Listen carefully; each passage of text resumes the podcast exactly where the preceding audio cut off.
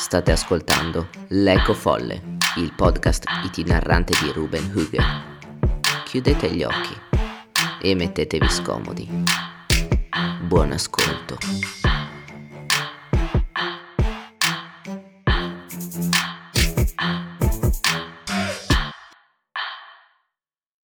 Il supermercato di personaggi. Pantaloni casual color bordeaux, un paio di comode Vans, felpa e giubbotto. Ora sì che mi sentivo pronto per partire. Quel pomeriggio decisi di trascorrere alcune ore in modo alternativo, conscio di tornare a casa con la saccoccia vuota. Salii in macchina con l'idea di fare un salto al supermercato di personaggi. Ho sentito dire che si trovino ovunque. La ragione per cui non avevo mai riconosciuto uno, probabilmente, era nascosta nel fatto che, spesso e volentieri, dimenticavo di indossare gli occhiali dello scrittore. Per quest'occasione mi sincerai di aver portato anche la loro custodia. Lascia che sia il tuo istinto a guidarti. Così, dopo qualche chilometro, mi fermai all'aeroporto. Quale luogo migliore per incontrare nuove storie, nuovi drammi, nuove identità? Pare quasi riesca a godere di vita propria. È sufficiente dedicargli un pizzico di attenzione in più per percepire il respiro delle sue pareti. Non stiamo parlando semplicemente di un fulcro di partenze ed arrivi, bensì di un vero e proprio forziere e custode assoluto di gioie e dolori, le cui energie vengono alimentate grazie ad aspirazioni, abbandoni, opportunità lavorative e divertimento dei passeggeri. Consiglio, pertanto, di avere la massima cautela in quanto, se non si è adeguatamente preparati, sottovalutare questo piccolo grande cuore pulsante potrebbe travolgervi, divenendo humus per evoluzioni inesplorate. In lontananza notai alcune sedie disposte in fila. La vernice con cui erano state colorate un tempo sembrava essersi scrostata, tanto da evidenziarne la tinta originale. Decisi di avvicinarmi. Chissà cosa succederebbe se le nostre fantasie potessero divenire realtà. Ci trasformeremmo tutti in criminali o supereroi. Un muro di mattoncini rossi catturò la mia attenzione. Non saprei spiegarne il motivo, ma mi sembrò impossibile distogliere lo sguardo. Forse si trattava soltanto di una bizzarria, una parete insolita che non differiva dalle altre unicamente a causa del suo colore. Così imponente ed austera, infatti, ricordava proprio una rigida prigione, pensai. Mi spostai per lasciar passare un gruppo di agenti in divisa. Uno di loro stava maneggiando un paio di manette, mentre il collega sembrava intento a registrare ordini importanti impartiti attraverso una rice trasmittente. In sottofondo, un altoparlante annunciava il ritardo del prossimo volo diretto a Bruxelles. Una, due, tre volte. In principio non ci feci caso.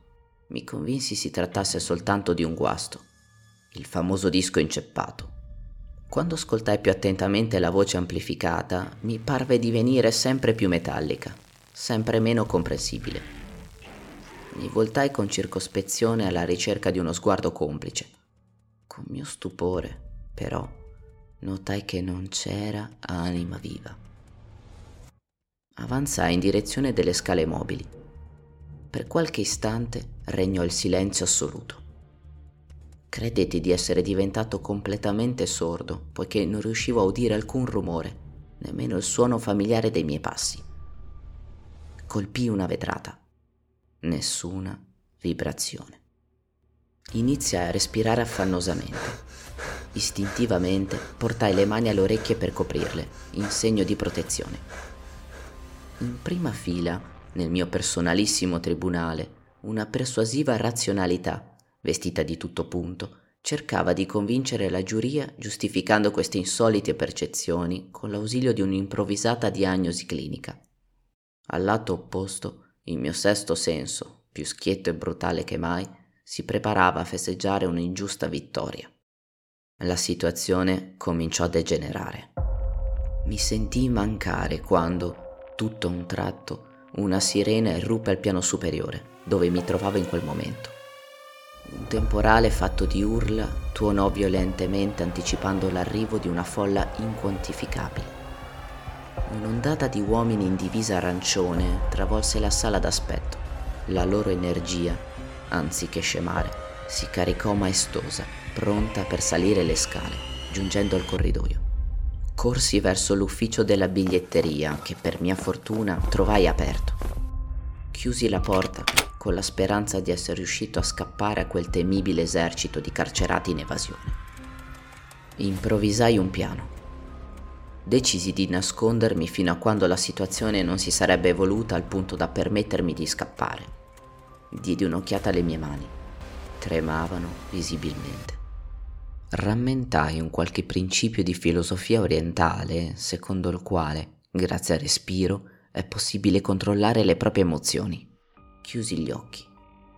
Il mio cuore, in preda al panico, aveva iniziato a picchiare con forza contro il petto. Sembrava stesse cercando, proprio come me, una via di fuga da questo inferno.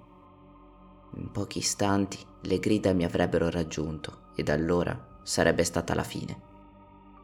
Cercai di monitorare la situazione sbirciando attraverso la serratura. Da questa angolazione sembrò tutto più chiaro. Un giovane dalla testa rasata, in preda all'esaltazione, incitò i propri compagni prendendo a manganellate una finestra.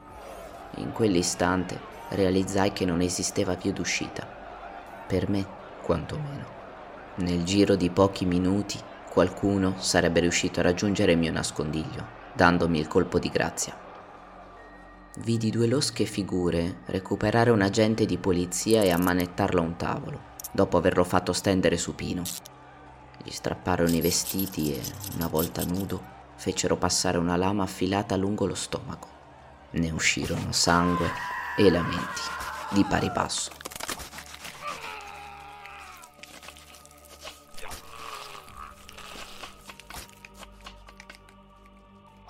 Mi era già capitato di dover fare i conti con un corpo esanime, privo di vita, freddo e distaccato, come le più gelide giornate d'inverno. Tuttavia, non ero pronto ad assistere a quel macabro spettacolo. Tra la folla avanzò un individuo vestito con una tunica rosso-porpora. Le sue mani erano alzate verso il cielo, in segno di devozione. Non prometteva niente di buono.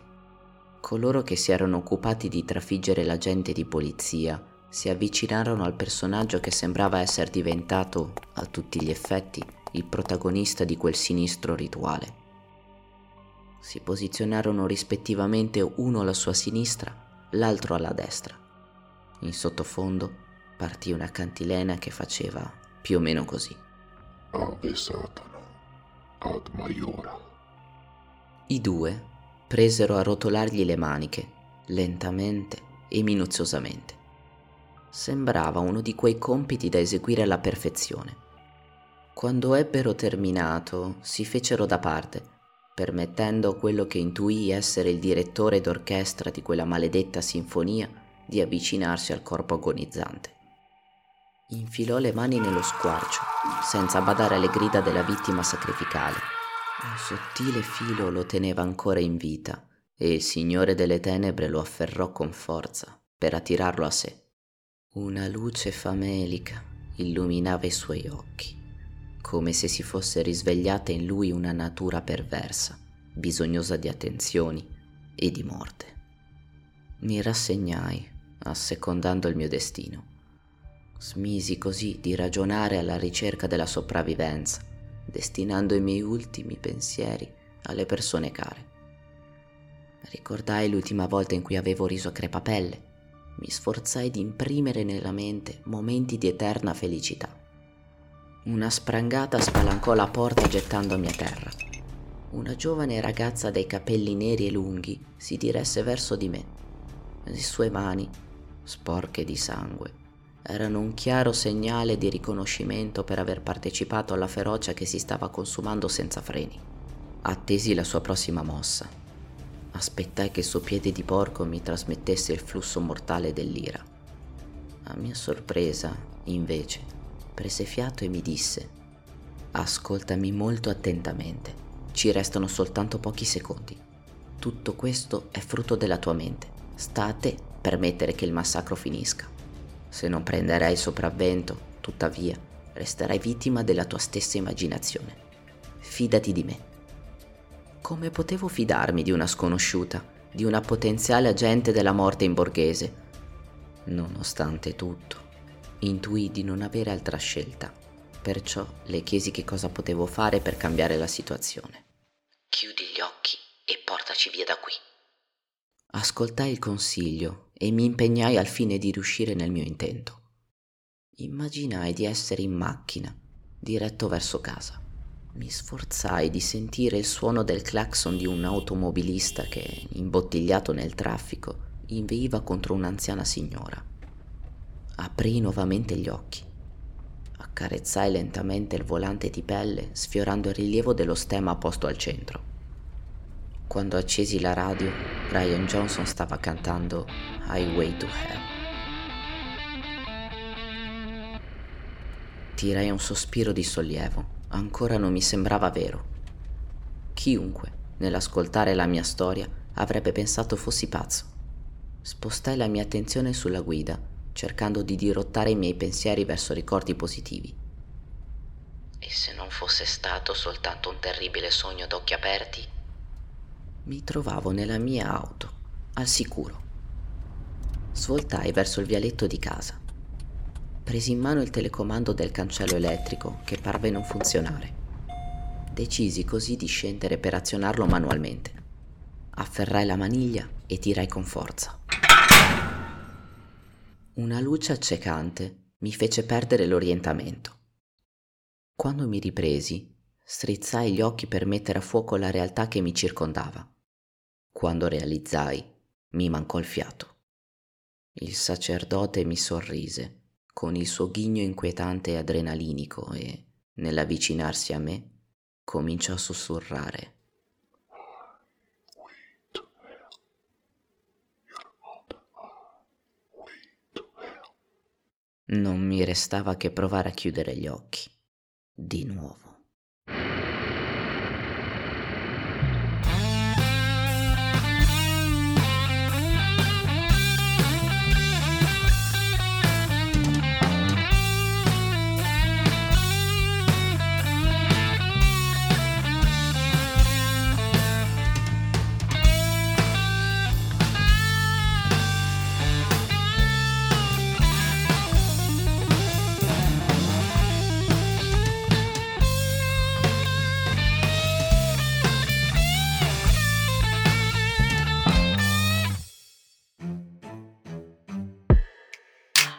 Avete ascoltato L'eco Folle, il podcast itinerante di Ruben Hügge.